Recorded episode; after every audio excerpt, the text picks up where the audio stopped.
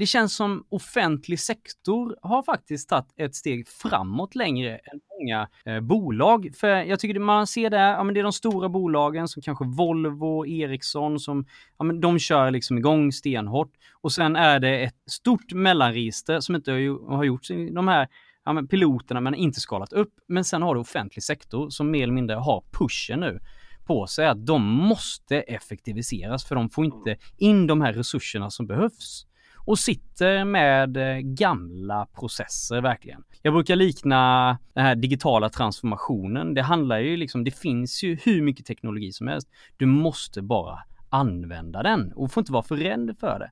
För att se som om du kör Formel 1 idag.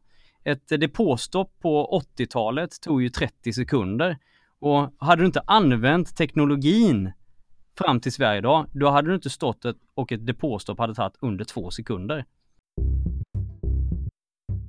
Och ett längre avsnitt om RPA just i podden Effekten.